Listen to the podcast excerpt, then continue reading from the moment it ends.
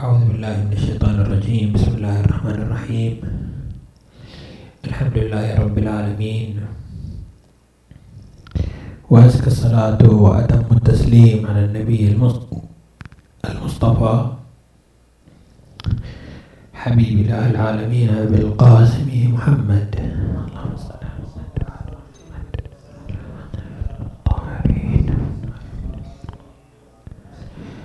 واللعن الدائم على أعدائهم وظالميهم إلى قيام يوم الدين. هو الذي أنزل عليك الكتاب منه آيات محكمات هن أم الكتاب وأخر متشابهات. فأما الذين في قلوبهم زيغ فيتبعون ما تشابه منه ابتغاء الفتنة وابتغاء تأويله. وما يعلم تأويله إلا الله.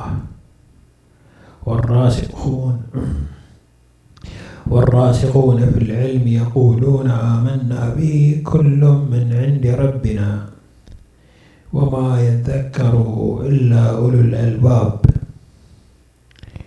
إيه، يعني لدينا تصور عن معنى الآيات المحكمات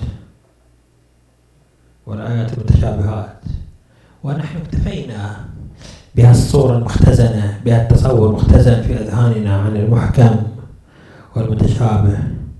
ما بحثنا في حقيقة المقصد القرآني من ماهية الأحكام الآيات المحكمة والآيات المتشابهة. هذا سوف نؤجله قليلا.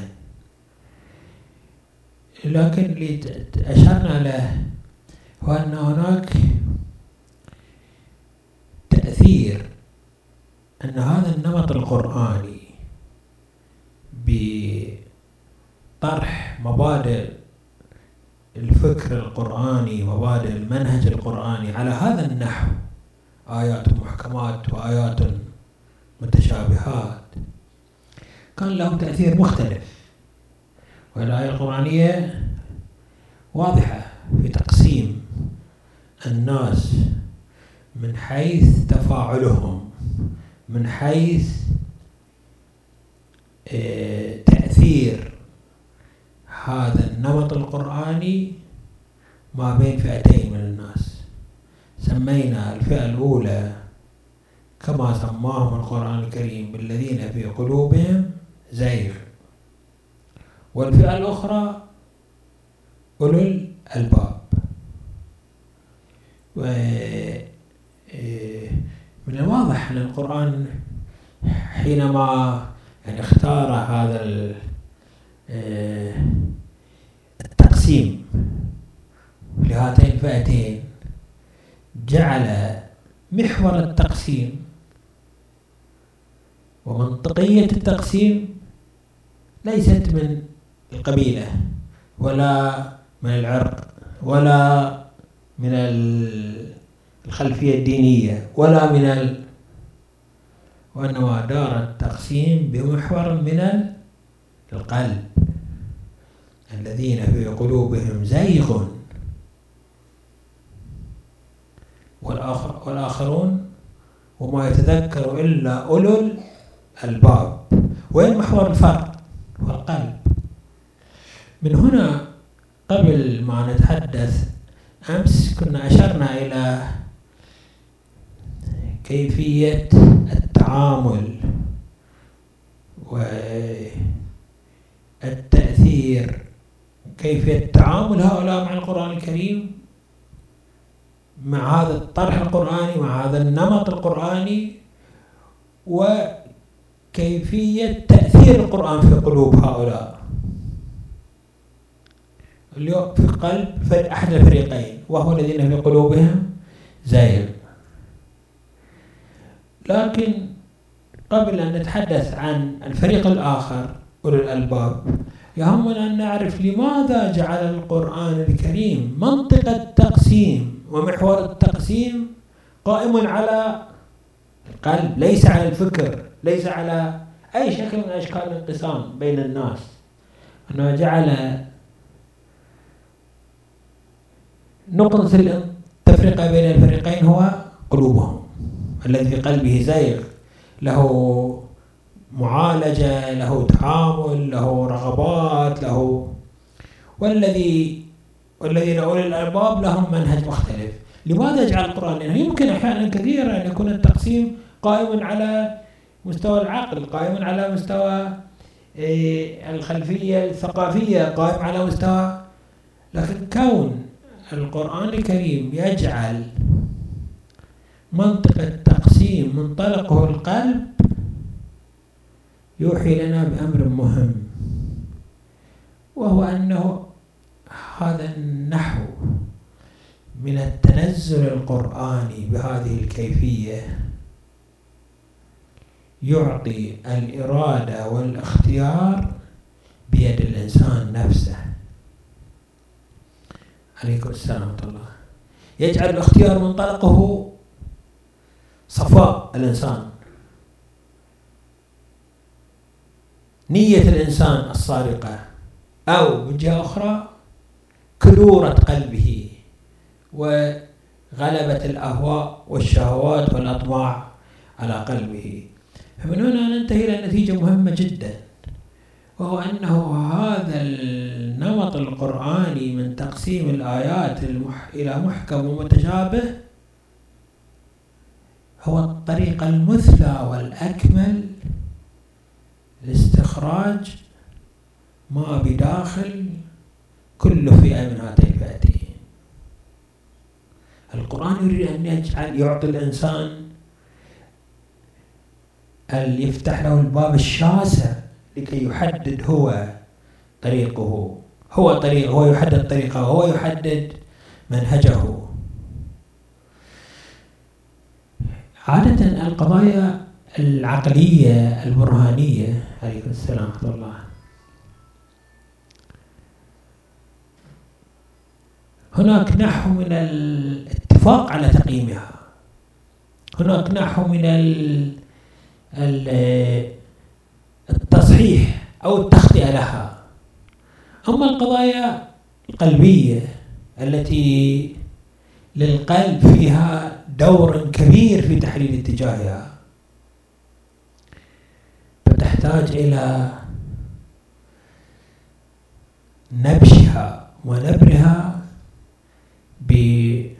بوسائل بيانية مختلفة. حينما تأتي لتختبر شبابا مثلا لتختبر أشخاصا في الفهم في الإدراك تطرح اختبارا معينا صحيح؟ حينما تريد أن تختبر القلوب الأمر والاختبار والأسلوب يختلف. لا تستطيع أن تحدد سلامة القلب وكمال الصفاء في النية القلبية بنحو عقلي منطقي بحت بل تحتاج إلى أسلوب أبعد وأعمق من النهج العقلي. لعل هذه المقدمة تفيدنا إن شاء الله تعالى في الحديث عن تقوى القلب وطهارة القلب وتأثيره على منهج الإنسان. بس الآن أشرنا له باعتبار أن هذا التفريع نشأ من هذا وهذا ما تشير إليه الآية القرآنية. فأما الذين في قلوبهم زيغ فيتبعون ما تشابه منه. ابتغاء الفتنة وابتغاء تأويله وما يعلم تأويله إلا الله والراسخون في العلم. يقولون آمنا به كل من عند ربنا وما يذكر إلا أولي الألباب. الآن كيف تعامل الفئة الثانية. عليكم السلام ورحمة الله. مع الآيات المحكمة والآيات المتشابهة.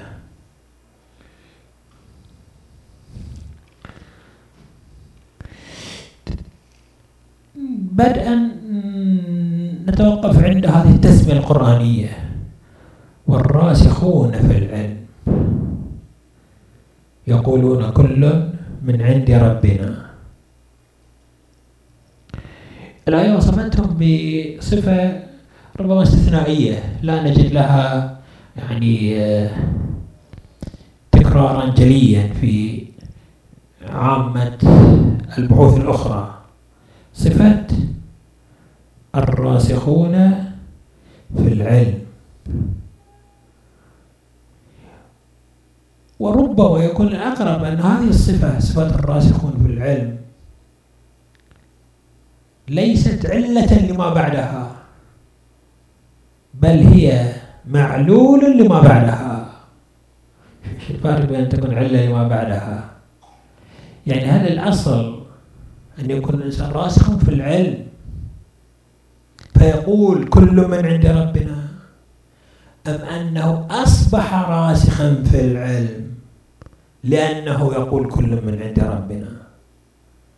سوف نلاحظ الفرق في تقييم هالمعنى. إذا قلنا بأن هم متصفون بأنهم راسخون في العلم وهذا علة لأن يقولوا كل من عند ربنا. فنجد أن الرسوخ في العلم سابق على طريقة تقبلهم لهذه الآية القرآنية. فيقولون كل من عند ربنا. أما قلنا بأن الرسوخ في العلم هو أثر من أثر من أثر موقفهم فهم في الحقيقة يسلمون لله عز وجل فأعطاهم الله هذه المرتبة مرتبة الرسوخ في العلم. واضح الفرق بين ال... عند تكون الصفة. وهذا وهذا استعمال طبيعي في حديثنا وفي حديث الناس. يعني مو شيء إيه لا يمكن أن نستوعبه مثلا. خاصية من خاصيات البيان القرآني. لا حتى إحنا في أحاديثنا. نقول مثلا العلماء ما يعملون إلا كذا. ليش ما يعملون كذا؟ لأنهم علماء.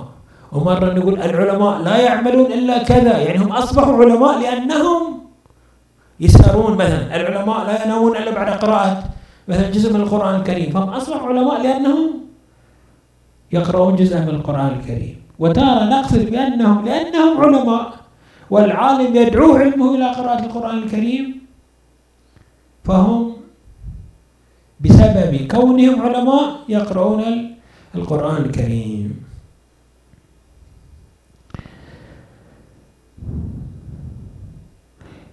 والراسخون في العلم يقولون كل من عند ربنا. لاحظ الآية القرآنية ما قالت والراسخون في العلم يقولون المتشابه من عند ربنا كالمحكم من عند ربنا. هم واقعين في مشكلة مع الآيات المتشابهة. ويجعلونها كالمحكم فيعطون فعندهم قضية يريدون علاجها وهي الآيات المتشابهة فيقولون أنها هي أيضا من عند ربنا.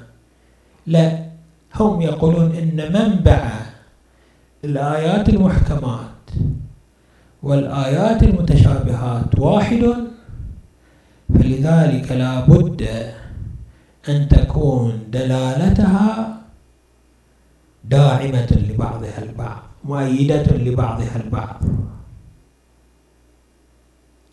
إنهم والراسخون في العلم يقولون كل من عند ربنا. الآيات المحكمة من عند ربنا والآيات المتشابهة. فمنبع الآيات المحكمة ومنبع الآيات المتشابهة واحد وهو الله عز وجل. فلذلك سمى الله عز وجل هذا القبول وهذا التسليم وهذا الرد إلى الله عز وجل رسوخا في العلم. كما أشارت بعض الروايات في ما نستنتجه من هذا الأمر أن الإنسان قد يكون مستحقا لصفة الرسوخ في العلم بسبب أنه يقول كل من عند ربنا فبالتالي الإنسان حتى لو لم يكون لا عليكم السلام ورحمة الله. حتى لو لم يكن عارفا بكل ما جاءت به آيات الله حتى لو لم تكن جميع الآيات بالنسبة له غير محكمة. بعض الآيات لا تزال عنده متشابهة إلا أن بسبب هذا الموقف بسبب هذا الرد إلى الله عز وجل. الله عز وجل سماه راسخ في العلم. وبالتالي على ما يظهر يعني من الآية القرآنية أو إيحاؤها القوي أن الراسخون في العلم ليس المقصود بهم الأئمة عليهم الصلاة والسلام. لأن الأئمة عارفون بالآيات المحكمة وعارفون بالآيات المتشابهة. أما الإنسان العادي الذي هو في مجال التسليم والقبول بأنها من الله عز وجل إذا رد متشابهها إلى محكمها وقبل أنها كلها من عند الله الله عز وجل يمنحه صفة ربما لا يكون في مراتبها السامية والعالية. فكل إنسان يقرأ القرآن الكريم بقلب سليم بقلب صافي بقلب يأخذ كل كلمة على أنها كلام من الله عز وجل. يسلم لما جاءت به الآية القرآنية. حتى ولو كانت لا تزال الآيات القرآنية ليست في درجة الإحكام بالنسبة عنده. يعني هو يرى آيات لا تزال متشابهة. ولكن تسليمه يجعله مستحقا أن يكون على طريق نجاة راسخ في العلم.